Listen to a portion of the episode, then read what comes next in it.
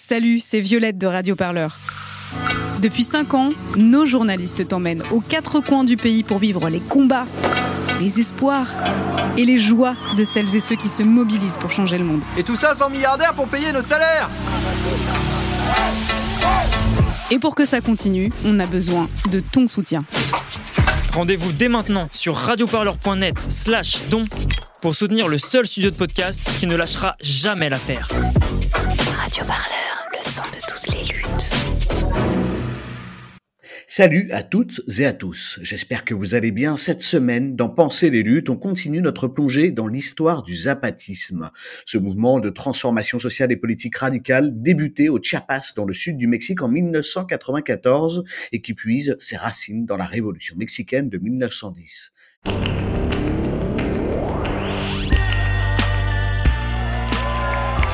Enfin, quelque chose se passe Pensez les luttes. Pensez les luttes. Quelque chose, mais quoi? Votre podcast hebdomadaire sur Radio Parleur. Il faut arrêter de parler en notre nom. Parce qu'on est assez grand pour parler, on est assez grand pour prendre la parole. On en a ras-le-bol d'entendre des phrases de merde. Une émission pour penser ensemble les mouvements sociaux. Peu importe ta couleur, peu importe ton appartenance sexuelle, peu importe qui tu es, peu importe ce que tu manges, ce combat t'appartient.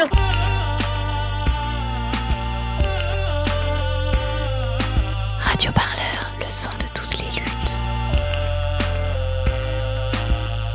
Je crois pas que ce mouvement va s'arrêter de sitôt. On se quittera plus jamais. C'est impossible.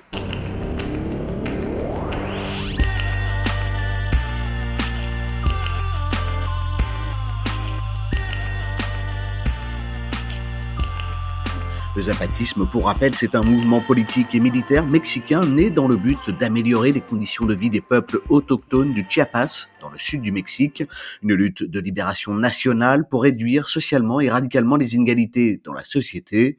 Toujours actuelle en 20 ans, l'organisation zapatiste est devenue l'un des plus grands symboles du mouvement altermondialiste, à tel point qu'il inspire jusqu'au Kurdistan syrien. L'organisation politique mise en place au Rojava, dans le nord de la Syrie, sous le concept d'écologie sociale, compte en effet de nombreuses affinités avec les Compas Chiapas. Alors, après avoir donné la parole à Jens, membre de Solidarité Liège Rojava dans l'épisode précédent de Penser les luttes, on va aujourd'hui entendre Anna, l'une des co-autrices du livre Nous vous écrivons depuis la Révolution, récit de femmes internationalistes.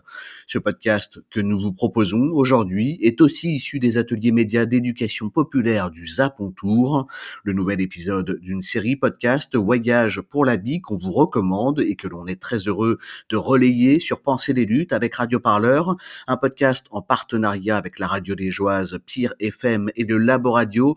Un merci tout particulier à Thomas de Roubaix pour ce partenariat et une très bonne écoute à vous.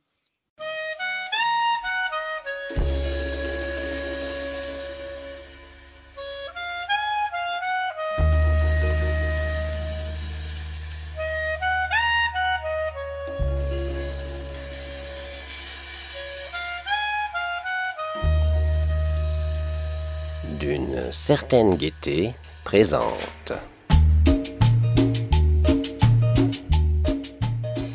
C'était vraiment comme dans, dans, un vieux film des années 60. Donc, à l'hôtel où on était placé, il y avait des hommes qui fumaient une cigarette après l'autre, qui prenaient des photos de nous avec leur portable. Et... Quand les femmes combattantes sont entrées en contact avec les femmes des communautés, ça a commencé à provoquer une espèce de révolution qui est loin d'être finie. Je teste souvent les camarades hommes en leur demandant quelle est la première qualité d'un révolutionnaire, selon Che Guevara.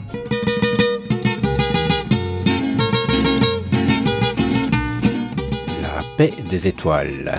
Rouge, évidemment. Acheter à Serkan, et quitte.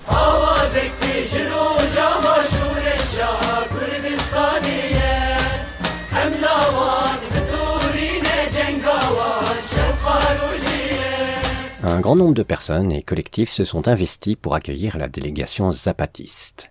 À Liège, des liens de solidarité existent aussi avec une autre étoile révolutionnaire, la lutte du peuple kurde. L'organisation politique mise en place au Rojava, au nord de la Syrie, sous le concept d'écologie sociale, compte de nombreuses affinités avec les Campas du Chiapas. notre micro s'est baladé entre Cité Ardente et Capitale afin de donner, dans un premier temps, la parole à Jens, membre de Solidarité Liège-Rojava. Et ensuite, dans le deuxième volet, à Anna, l'une des co-autrices du livre Nous vous écrivons depuis la Révolution, récit de femmes internationalistes. Pas de doute, cette bonne étoile est rouge.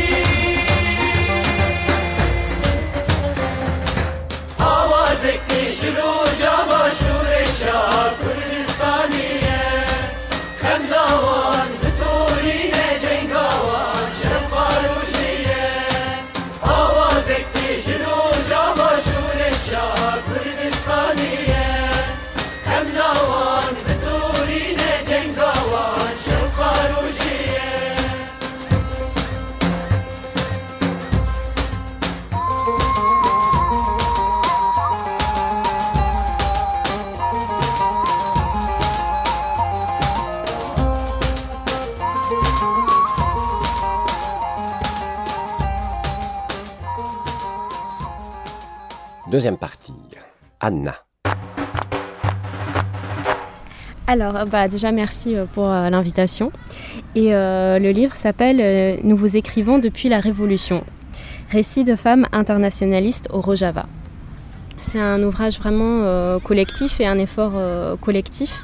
C'est 12 femmes internationalistes qui ont passé entre eux quelques jours à plusieurs années au Rojava et euh, qui avaient euh, toute envie en fait de, partager euh, leurs expériences, de les faire connaître, de partager les émotions qu'on a qu'on a vécues, de partager les, rencontres qu'on a pu faire et qui étaient souvent très impressionnantes.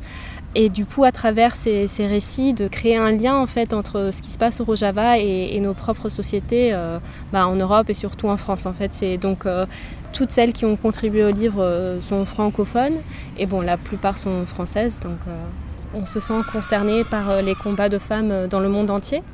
Et euh, au Rojava, ce qui se produit actuellement, en fait, bah, c'est ce qu'on peut appeler une révolution des femmes, c'est-à-dire que depuis 2011-2012, le mouvement de libération kurde, ou la libération des femmes et le mouvement des femmes au sein de ce mouvement de libération est, central, en fait, à, libérer des territoires dans le nord-est de la Syrie et essaye de mettre en place euh, une société et euh, des structures politiques euh, qui bah, permettent aux femmes de vraiment prendre leur place dans la société, dans tous les aspects de la vie sociale et politique.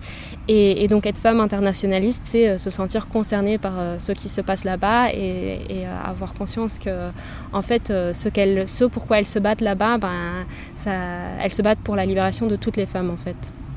On n'est pas allé au Rojava dans l'idée d'écrire un livre, mais c'est plutôt le fait d'être sur place qui nous a fait prendre conscience de, l'importance en fait de, communiquer sur euh, ce qui se passe là-bas et du peu de euh, d'ouvrages et de, médias euh, et de supports qui existent aujourd'hui en français et créés et écrits par des femmes du Rojava.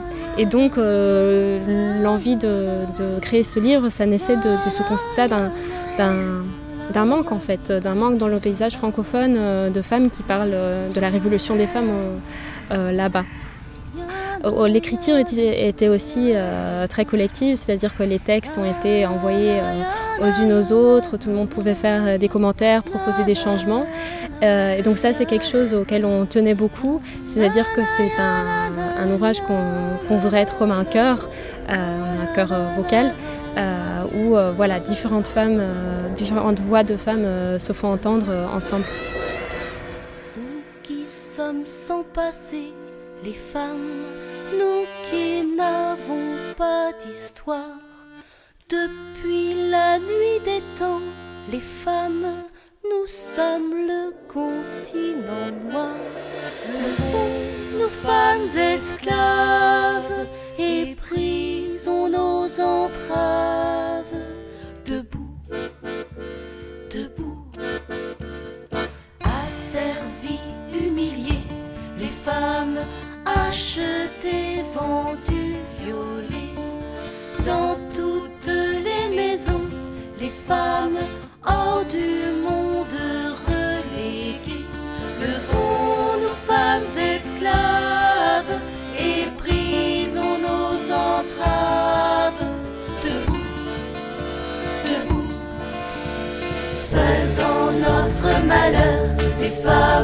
l'une de l'autre ignorées. Ils nous ont divisés, les femmes, et de nos sœurs séparées. Levons nos femmes esclaves et jouissons sans entrave. Debout, debout, debout. C'est dans le contexte de ces zones de chaos généralisé, où les institutions étatiques s'essoufflent, que se présentent des opportunités d'intervention révolutionnaire. Cependant, l'opportunité n'est pas suffisante en soi. Cela nécessite une préparation en amont longue et tenace. Les Kurdes du confédéralisme démocratique, tout comme les apatistes en leur temps, s'y sont appliqués pendant des années dans leurs montagnes.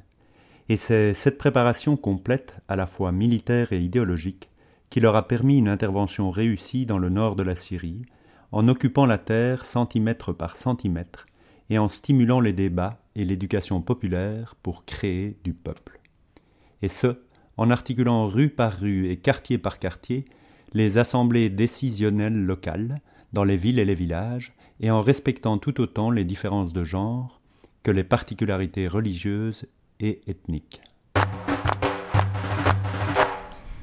En fait, ce qui est intéressant, on l'espère, euh, dans cet ouvrage, c'est qu'il recueille des témoignages vraiment différents. Donc déjà des femmes qui ont été au Rojava à des moments différents, c'est-à-dire en temps de guerre ou en temps de, euh, cesser le feu, parce que c'est jamais vraiment la paix là-bas, euh, et aussi qui ont travaillé euh, dans différentes structures. Donc c'est aussi un ouvrage qui peut intéresser bah, en fait, les femmes qui se demandent mais ok aller au Rojava mais pour faire quoi? En fait il y a plein de, structures différentes. Il y a évidemment les structures militaires dont on a beaucoup parlé aussi parce que les voix internationalistes du Rojava qui se sont fait entendre en France c'était souvent des hommes engagés euh, dans le, militaire. Mais il n'y a pas que ça, il y a aussi euh, les structures euh, civiles où justement les femmes occupent un rôle central puisque toutes les structures publiques sont toujours dédoublées d'une structure autonome de femmes. Et donc l'intérêt de l'ouvrage, c'est aussi de montrer cette diversité et, la présence en fait de femmes internationalistes sur tous les fronts, donc le front militaire, mais aussi les, fronts de la transformation de la société.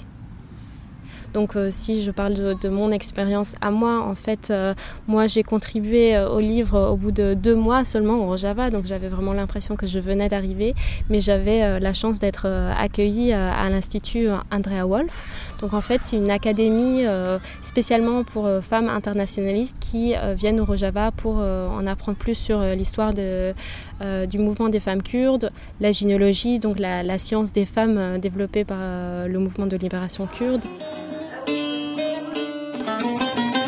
Et le ça s'enseigne désormais dans les facultés où des femmes, professeurs ou employés, vont recevoir pour la première fois dans l'enceinte universitaire une formation dans une nouvelle discipline baptisée gynéologie. Gynéologie en kurde fait référence à djinn, femme, jian, vie et logique qui vient du latin. On peut traduire ça par la science des femmes. Une nouvelle sociologie d'un point de vue de femme, une sociologie basée sur la liberté des femmes. C'est la base de la révolution des femmes. Nous luttons contre le capitalisme qui voit la femme comme un objet et contre la vision ici qui fait de la femme une esclave. Pendant une semaine, ces jeunes femmes vont aborder des matières telles que l'identité féminine, l'histoire des femmes et de leur lutte et celle, bien sûr, de ce mouvement des femmes libres initié 40 ans plus tôt par les Kurdes de Turquie. Au sein de, cette académie, en fait, la vie communale, elle, était très intéressante. Déjà parce que, en fait, tous les aspects de la vie sont pris en charge euh, en communauté. Donc évidemment, on a un rythme quotidien, on se lève ensemble, on fait du sport ensemble le matin. Après, on, voit des séminaires ensemble. Il y a euh, les tâches... Euh, de prise en charge euh, des besoins quotidiens, euh, je ne sais pas, le nettoyage, euh, faire à manger, etc., qui sont distribués. Donc chacun fait à manger à son tour, on nettoie ensemble les lieux collectifs, on fait les pauses ensemble. Enfin voilà, vraiment la, vie communautaire est quelque chose de très important. Et ce qui était intéressant, c'est qu'il y a un sens politique qui est donné à cette vie collective. C'est-à-dire que Si on veut comprendre comment euh, les femmes du mouvement kurde sont devenues si fortes, parce que c'est vraiment incroyable ce qu'elles ont réussi à construire euh, et comment elles ont réussi à libérer ce territoire de l'État islamique, et comment elles se battent actuellement contre les invasions de l'État turc. C'est très impressionnant cette force, mais en fait, euh, elle dirait, bah, notre force, on la puise dans la camaraderie. En kurde, c'est la hevalti. Donc euh, c'est quelque chose qui est, très important à développer et à construire activement dans le quotidien. Ça, c'était une expérience vraiment intéressante dans cette euh, vie euh, collective où il y a aussi des mécanismes qui sont mis en place pour résoudre des conflits. Chaque jour ou tous les quelques jours, on se retrouvait en petits groupes, donc c'est pas tout le monde ensemble pour échanger euh, des critiques, des autocritiques aussi. Et c'est des critiques, si on a une critique pour une autre personne, par exemple, c'est des critiques qui doivent toujours être euh, formulées de manière à aider euh, la personne à avancer, en fait, à corriger euh, des erreurs. Et du coup, c'est aussi euh, utiliser, entre guillemets, les, les faiblesses pour euh, nous aider à nous toutes de, nous améliorer, de nous construire et de construire une, personnalité euh, militante et dans la bienveillance. Et du coup, voilà, je trouvais ça vraiment, vraiment très intéressant, euh, comment le quotidien était, euh, était organisé et, devenait très, très politique et très conscient.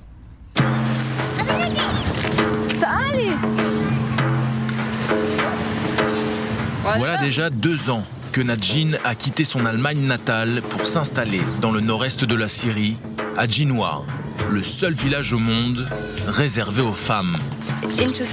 J'ai été intéressée et inspirée par ce qu'il se passait dans le Rojava, et en particulier autour de la question des femmes et de leur auto-organisation.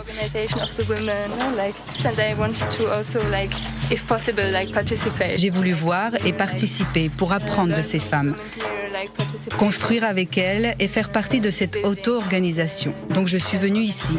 Ginoir est vraiment un endroit incroyable et un projet formidable.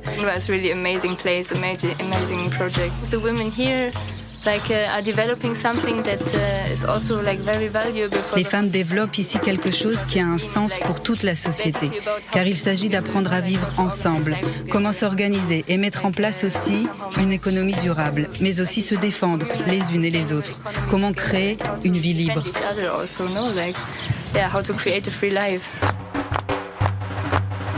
J'ai rencontré Siam à Ginoir, la première année, alors que le village était encore en construction. Mariée, mère de neuf enfants, elle avait sa maison dans le village voisin, mais venait régulièrement. Au début, son époux était réticent, puis ses fils ont commencé à venir avec elle, et finalement, il est venu aussi.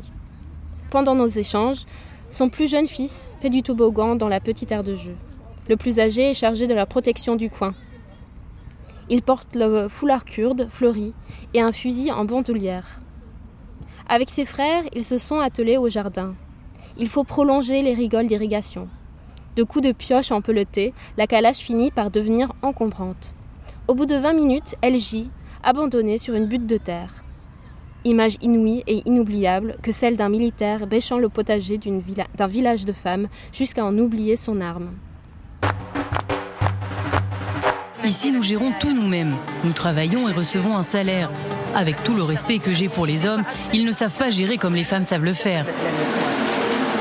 Prochaine étape pour les habitantes, faire que leur village devienne totalement autosuffisant tout en respectant les traditions locales et l'environnement, lui aussi au cœur de l'idéologie kurde.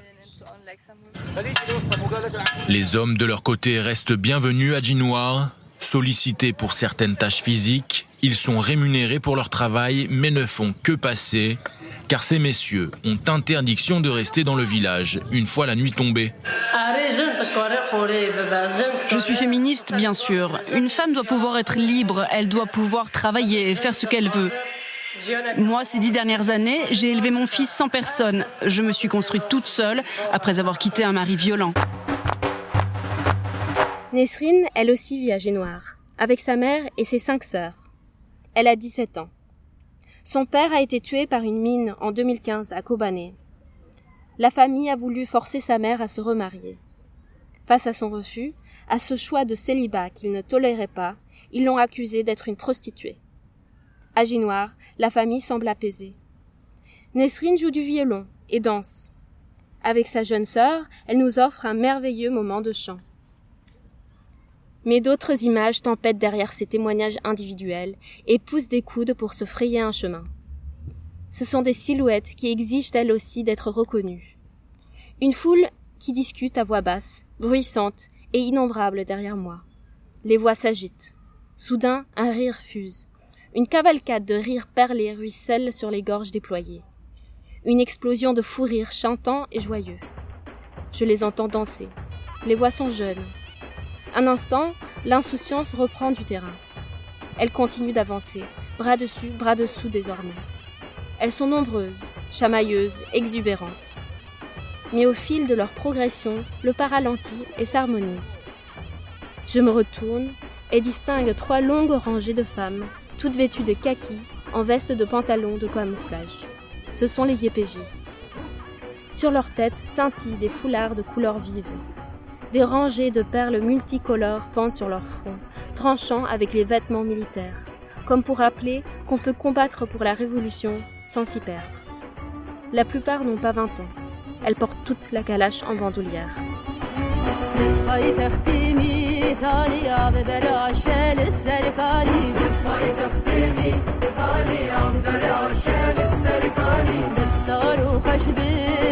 شورة شلوى شوف علي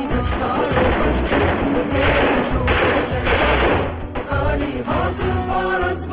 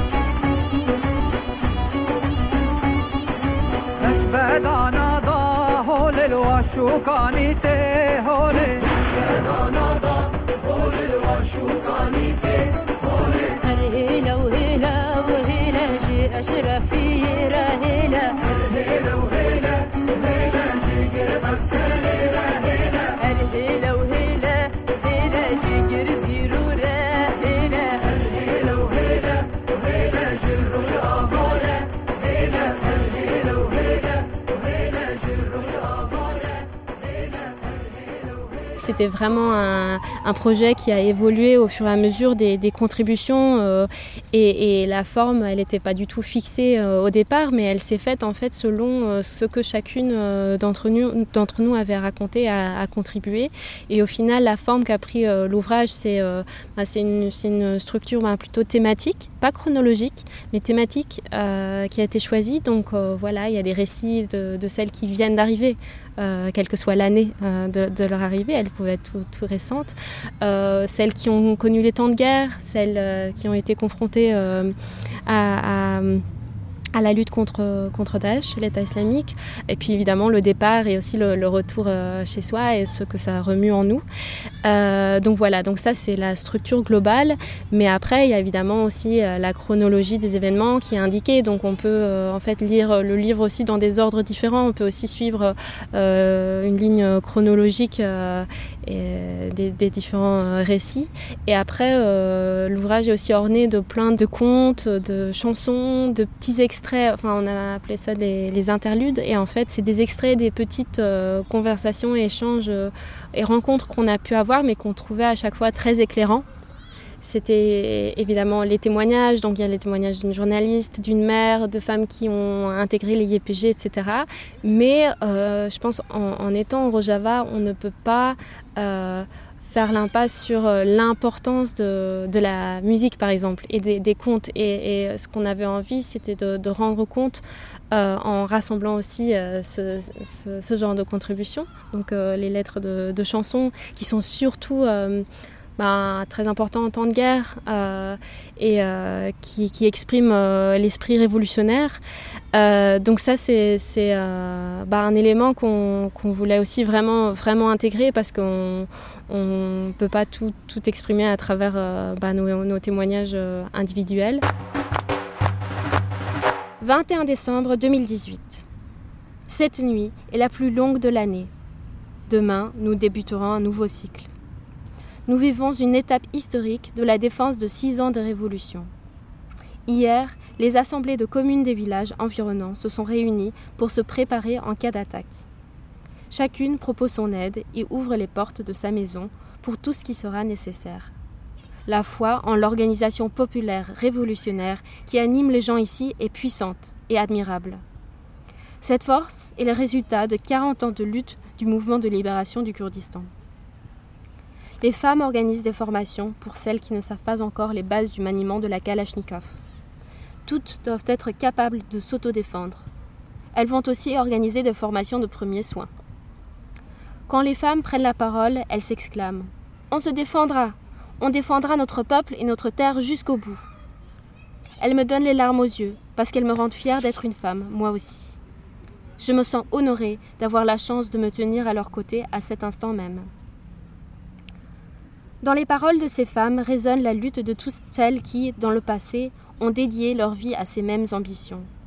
Me viennent en mémoire Rosa Luxembourg, les sœurs Mirabel, Shahid Beritan, Shahid Sakine Jansis, et les images de milliers de femmes savantes accusées de sorcellerie, de miliciennes sur les barricades, de partisanes sur le front et de camarades de tout temps, disparus, fusillés, torturés et sacrifiés. Je pense aux mères et aux femmes d'Algérie, du Vietnam, de Palestine, d'Amérique latine et du monde entier. Me viennent en mémoire des photos du passé qui me semblent faire maintenant partie du présent. Ici, tout devient clair, mais il va falloir encore faire beaucoup d'efforts pour convaincre le reste du monde que cette révolution est bien là, qu'elle est possible, puisqu'elle existe et qu'elle résiste. La vie est pleine de défis et de surprises. Ce qui est sûr, c'est que c'est nous, les femmes, qui écrivons l'histoire à partir de maintenant.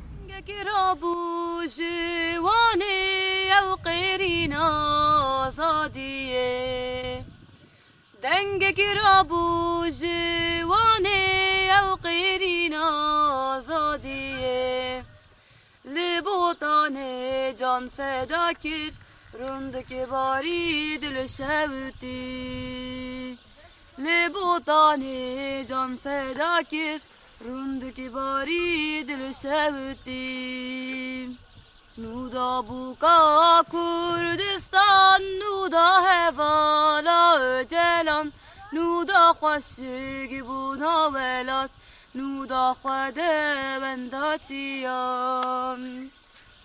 نودا بوکا کردستان نودا هوالا öcelen نودا خوشگی بونا ولات نودا خواده بنداتیان 12 octobre 2019. Après une brève formation sur les fondements idéologiques des YPG, nous avons commencé plus tôt que prévu les cours pratiques, donnant la priorité, au vu de la situation, à l'apprentissage du maniement basique des différentes armes. Si la situation se stabilise, nous reprendrons directement les cours théoriques. les YPG ne donnent pas les armes à ces combattantes sans formation idéologique. C'est un sujet pris très au sérieux. Nous ne sommes pas des mercenaires ni des soldats d'État. Nous sommes des unités de défense du peuple et de son autonomie. Tous les soirs, nous regardons le journal télévisé. C'est un moment très difficile. Nous avons vu les premières images des villes et villages attaqués, des premiers enfants, des mères et des familles entières blessées. L'identité des premiers martyrs de ces récaniers a été publiée. Parmi eux se trouve le frère de l'une d'entre nous. Elle est vraiment très affectée, mais, nos commandantes font tout pour lui donner la force de continuer la formation. Elles lui font comprendre qu'elle pourra rendre justice à son frère en reprenant ses armes et en continuant sa lutte pour la libération de son peuple. Moi aussi, je me prépare chaque jour à recevoir l'information qu'une camarade que je connais est tombée martyr. Je me demande à chaque instant comment vont les camarades, celles au front ou dans les structures civiles. Je regarde la lune dans le ciel et j'essaye de leur envoyer toute ma force à travers la voie des étoiles. Ici, pas besoin de téléphone ni d'internet pour se sentir proches les unes des autres. C'est la détermination de mener à bien cette révolution qui nous connecte à chaque instant. J'espère que leur santé et leur morale s'accrochent. Je ressens aussi proche de moi les camarades restés ou rentrés en Europe. Je, sais qu'elles sont en première ligne des manifestations et que ça doit être terriblement difficile pour elles d'être loin du Rojava en ce moment même. Ce que je trouve intéressant au niveau des liens entre le mouvement kurde et, les zapatistes, c'est en fait ce que m'a dit une, camarade qui, en Europe et en Amérique latine, travaille donc pour le mouvement des femmes kurdes, donc qui organise par exemple des formations de gynéologie. Et en fait, ce qu'elle me disait, c'est que elle avait souvent de longues discussions euh, avec les groupes de gauche et les groupes féministes en Europe sur euh, le, caractère scientifique de la gynéologie et qu'est-ce que la science et, que c'était fort fort contesté, qu'il y avait une espèce de, résistance, une remise en question euh, systématique qu'elle rencontrait pas du tout quand elle était en lien en Amérique latine avec les mouvements indigènes et les, les groupes de femmes euh, là-bas et qu'il y avait une, connexion, une compréhension euh, mutuelle aussi sur le plan théorique qui se faisait euh, beaucoup plus spontanément. Je trouvais ça interpellant en fait que les, mouvements des femmes de, peuples en lutte contre la colonisation des pays du Nord en fait avaient quelque chose à, à, partager. Je pense aussi en lien avec la connexion à la terre et à la nature et à son environnement dont euh, nous, euh, dans le Nord, et en tant que féministes même, euh, on, est un peu déconnectés et on a plus de mal à s'ouvrir à des théories de libération des femmes, en fait, qui sont proches de ça. Donc je trouvais ça interpellant et ça me remet aussi personnellement en question à quel point mon féminisme ou mes idées féministes sont marquées en fait par l'orientalisme ou la culture capitaliste et des pays industrialisés quoi.